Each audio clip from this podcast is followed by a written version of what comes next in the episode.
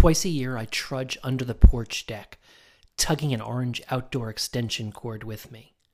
It's gross under there, full of dirt, rocks, and can be muddy at times. It's also kind of low, and I have to creep in on an angle, and I'm a relatively short person. I don't think Brian has ever been under here. When I get almost to the middle, past the first beams, I can see the bright blue polyester tarp wrapped around a puffy long something. You could think it's a dead body if the body was a fat pipe and you were a criminal with bad taste in tarps. What's wrapped, however, is our sewage pipe, exiting the house, which leads to the septic tank and from there leads to the septic field out back. If you work in healthcare like I do 25% of my time, the term you might hear is elimination. The pipe is partly above ground because of a funny angle it has to go from the house to the tank, so therefore it is partly and unnaturally exposed. This is bad Every time I'm here, I have a flashback to our first January when it was bitter, bitter, bitter cold, and the exposed part of the pipe froze and the water backed up into the house. It was horrible. We were terrified. We called every plumber on our list and showered at the college gym for three days. The owner had told us something about this, but lost in our first weeks getting set up, we forgot.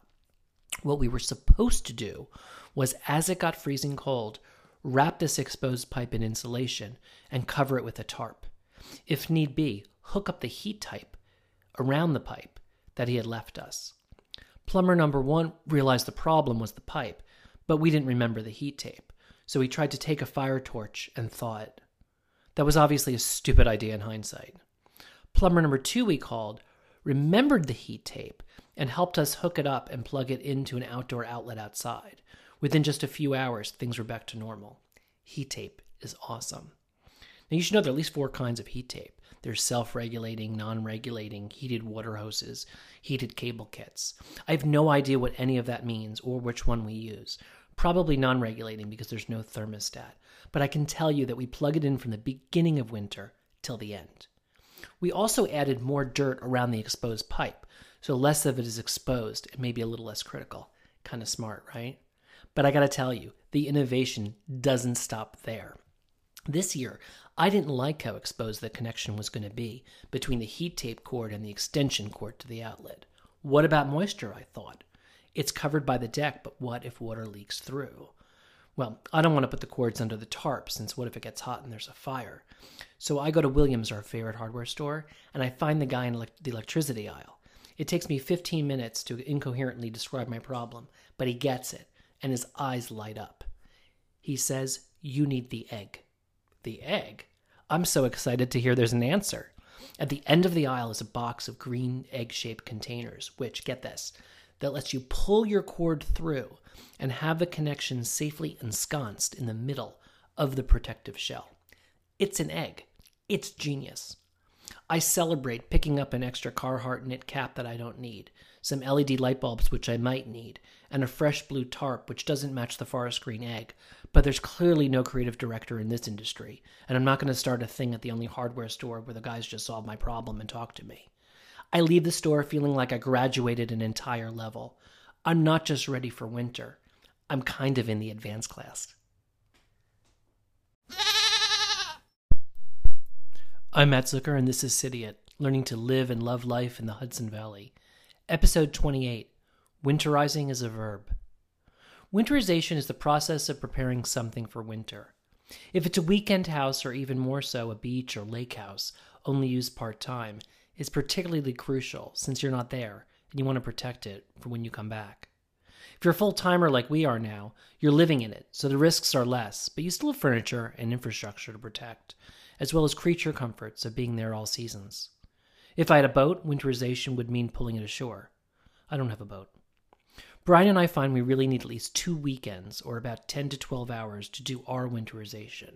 Every year, we take it up a notch. This episode, I'll share our checklist and some other thoughts on winter. It's here, and there's no Arya Stark to save us. Here's our 14 point house winterization checklist in semi order of importance. Number one, turn off the water to the goat shed which is actually the gardening shed, which in the basement is somehow labeled the studio. Then let the pipe drain of water. This is important so water doesn't get stuck and burst your pipes. Number two, hook up that heat tape. I do this when it really hits freezing for more than two days. The tape is there under the deck all year, but as you heard in the opening, I have to connect it to an outlet with a long extension cord. Obviously, and because I'm not an idiot, I use an outdoor extension cord, which are usually orange. I love orange, so I'm good with this. As you also heard, I now have the forest green egg, which doesn't match the orange cord or the bright blue tarp, but cleverly protects the connection from the elements. The downside I just realized is that I no longer can see the light is on, so I don't know if the heat tape is really working. I think I should get one of those thermostat ones for next season. Number three, insulate windows and fix seals. Ace Hardware, which is sort of the wise soul of hardware retail, has a video on winterizing your home. My favorite tip is using a candle to find drafty windows. You walk around the house with a lit candle, and if there's a drafty spot, spot, the candle will flicker or get blown out. You can also add window stripping, install a door sweep, or those ugly cushions to the bottom of doors. Number four, insulate pipes. We did this one winter, but it's still on my list to check and see if we should scale. You can buy foam pipe insulation that wraps around your exposed pipes or ones you think might freeze. It's really inexpensive and easy to do yourself by yourself with a scissors. A good craft project. Number 5, move your furniture. Though it's sturdy, heavy plastic, the deck furniture is best protected to put away. There's the table, benches, sofa, chair, and side tables, plus Nora's outdoor bowls. We also move the cafe table we never use and some of the Adirondack chairs, but not all. Number six, service your furnace. You need to do a furnace inspection, ideally earlier in the fall, but if you haven't, it's not too late. Our heating company does it for a fee.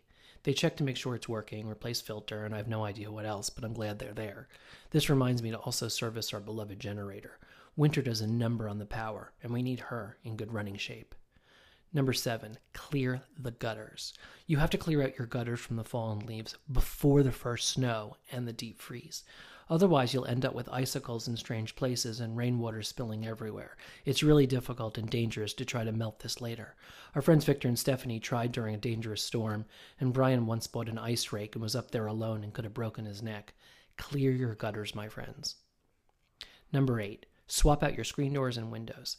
I hate trying to get these to fit back in, but somehow, with enough pounding and the head of a hammer, they somehow slip in to form that perfect seal. We've delayed this since we painted the house this summer, and the guy is to come back to paint those. We also moved one our prized uh, air conditioning unit to the basement. I miss her already. Number nine, ferry your wood. Our garage is stacked with a lot of wood but we have a contraption on our front porch to hold wood for easier shuttling to the fireplace. If you light the fire when you wake up and tend to it all day for proper heat, you're going to go through at least 15 pieces of firewood. Number 10, rotate your clothes. Hats and gloves, boots near the front door, which is actually our back door. I also move my sweatshirts, v neck sweaters, and other layers back into the closet and move the shorts out. I just realized I could have created a Cidiot Knit winter cap, but it's probably too late. Message me if you think I should still do it. Number 11, restock for winter. There's gluten free instant oatmeal to buy and also cold medicine. In the bathroom, I neatly or compulsively labeled the wire containers, and one is called meds. Despite our merging of bathroom cabinets last month during the big move, we seem low in Alka Seltzer tablets, the magic tablets, which are definitely the quicker picker upper when you're getting sick or full on. Number 12, light up the night. Things get creepy dark, so replacing light bulbs cheers things up a bit. Outdoor lighting in particular is important up here. Last week I replaced the bulbs on the walkway between the house and the garage, and it really does seem brighter already. I also checked the batteries on my dozen flashlights and lanterns. The coyotes are coming. Number 13, get moisture in the air. Dry heat seems to make us sick faster. So we replace filters in the humidifier and also add water to the cast iron holder thing above the wood stove to get moisture in the air. The last, number 14, remember the oddities. Every house, especially old houses, have its quirks. The guest bedroom window at ours, for example, tends to pop open now and then, letting in a draft. So part of my ongoing vigilance is to walk in there and reclose it. You got all that? Next, we'll talk about our feelings. The writer Patricia Briggs wrote A man says a lot of things in summer he doesn't mean in winter. Winter, of course, is a thing to prepare for mentally. There's also winterizing your soul, emotionally preparing for the coldest months. The fireplace, of course, has its own sound, feel, and aroma, and it makes us happy just lighting it, nurturing it, and sitting by it. We take walks when the sun is out, and that makes a big difference. Seeing the Catskills without all the tree and leaf cover has its own beauty. The closed farm stands to us just say, coming back soon. Things get dark early and you can see the animals less, so you need to offset that. They're there. You just have to crane your neck around the corners and see them in the barn. I feel like a bookstore visit coming on. What should I read these long afternoons? Let me know. And while I like hibernating, I also feel social and we get antsy. We need more friends for dinner parties. We need laughter. So we happily accepted an invitation to a gay and lesbian potluck this weekend and a last minute celebration party after the local election. Several folks we know won spots as a judge and as town board members. But this was exhausting, this winterizing, too much for one day. We're now kaput in front of the fireplace, Nora asleep in her spot, and both of us on our laptops researching what else our winter trip to somewhere warm.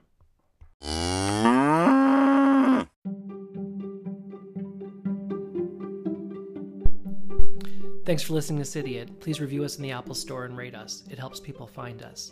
You can also join our Facebook page at facebook.com slash cidiotlife or follow us on Instagram at cidiotlife.